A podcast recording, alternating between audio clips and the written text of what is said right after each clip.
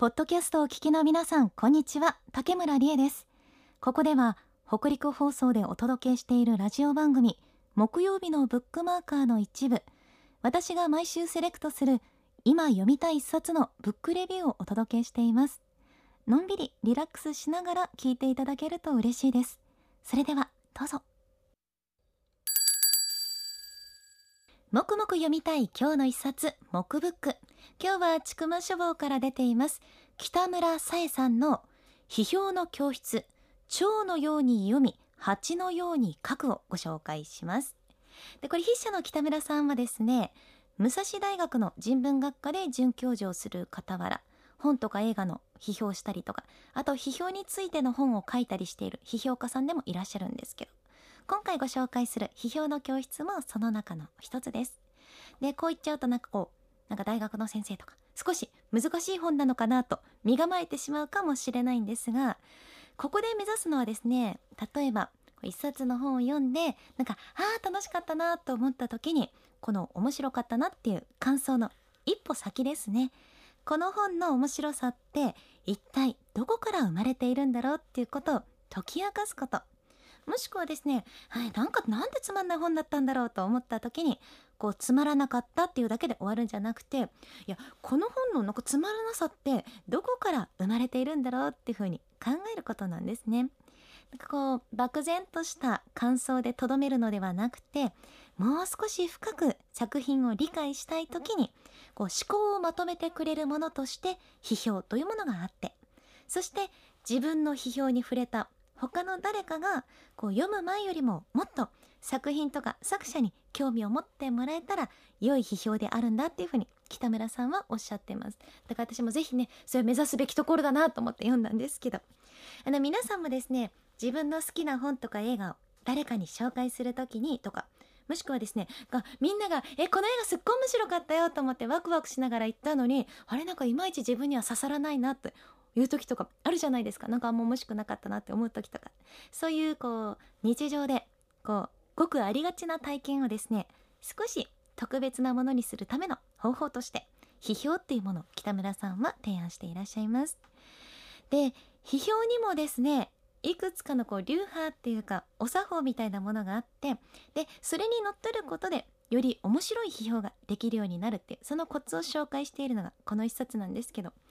あのこの北村さんって筆者の1983年生まれって書かれてましてだから30代後半の方ですかね。なんか多分とっても面白いお姉さんだと思うんですけれどもなんか書き方も面白いんですよ。で北村さん曰くですね優れた作品っていうのは展開が早すぎたりとか巧妙な作品をな巧妙な作戦を隠していたりするとしてこうそれを探偵のようにこの作品のここが怪しいんじゃないかってここはなんかこう隠れた作者の意図があるんじゃないかと調査しましょうって言うんですね。で批評家は探偵ですと。でテクストこの書かれた文章とかね映画とかは犯罪現場ですっていうふうに言っています。では批評探偵的には何に注目して調査するべきなのかと言いますと例えばですね登場人物がトイレに行く時もうこれはもう相当怪しいんだと相当怪しいからこう受け手としては注意を最大限にしておかなくちゃいけないっていうふうに言うんですね。でこれどういうことかって言いますとこう普通トイレに行くっていう行為ってこう日常生活のもので当たり前じゃないですか。当たり前のものすぎて作品の中であえて描かれることってあんまりないんですね。このそのシーンを書かなくても物語の展開に影響はないはずだから。でもそれをですねあえて作中に出すっていうことはですねトイレに行くことに意味があるんです。トイレで殺されるのかトイレで殺すのかもうトイレに閉じ込められるのかトイレに流されるのかちょっとわからないですけどおそらく物語の展開に何か影響を与える行為だと思っていいっていうんです。トイレで何かが起きるんです。でこれは実はですね演劇とか小説の技法として言われるチェーホフの銃という考え方でしてロシアの劇作家のアントン・チェフフが言ったものだそうなんですね。えっ、ー、とね第1幕で壁にかかっているピストルが出てくるのならばそれなら終幕には銃が発射されなければいけないっていうこれはつまり作中で登場するものには全て意味がなければならないっていう意味なんですけどこう銃にも意味があるしトイレにも意味があるしまずは作者がわざと意味を持たせているもの作者が出したヒントに気がつくこと。そしてそのヒントにはどんな意味があるかを考えること。これが批評でいうところの精読。作品にしっかり向き合うということだとおっしゃっています。で今精読って言いましたけれどもこの本ではですね批評を3つの段階に分けていてしっかり読む精読と。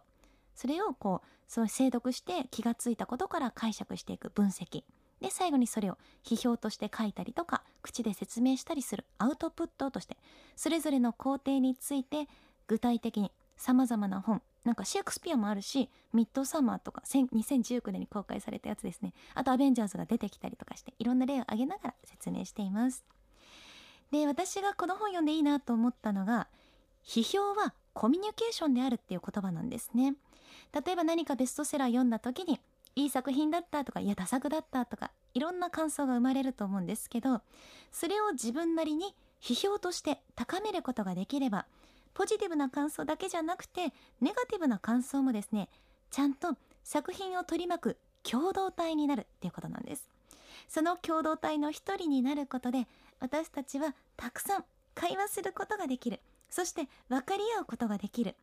だかこう否定の言葉があったとしてもそれを暴力として使うのではなくて否定の言葉もコミュニケーションのために使う。それが批評の持つ一番美しい力なんじゃないかなと私はこの本を読んで思じました。感じました。さあ今回ご紹介したのは北村沙絵さんの批評の教室でした。ではお時間この辺りで失礼します。また来週お会いしましょう。倍目いかがでしたか？面白そうって思っていただけたでしょうか？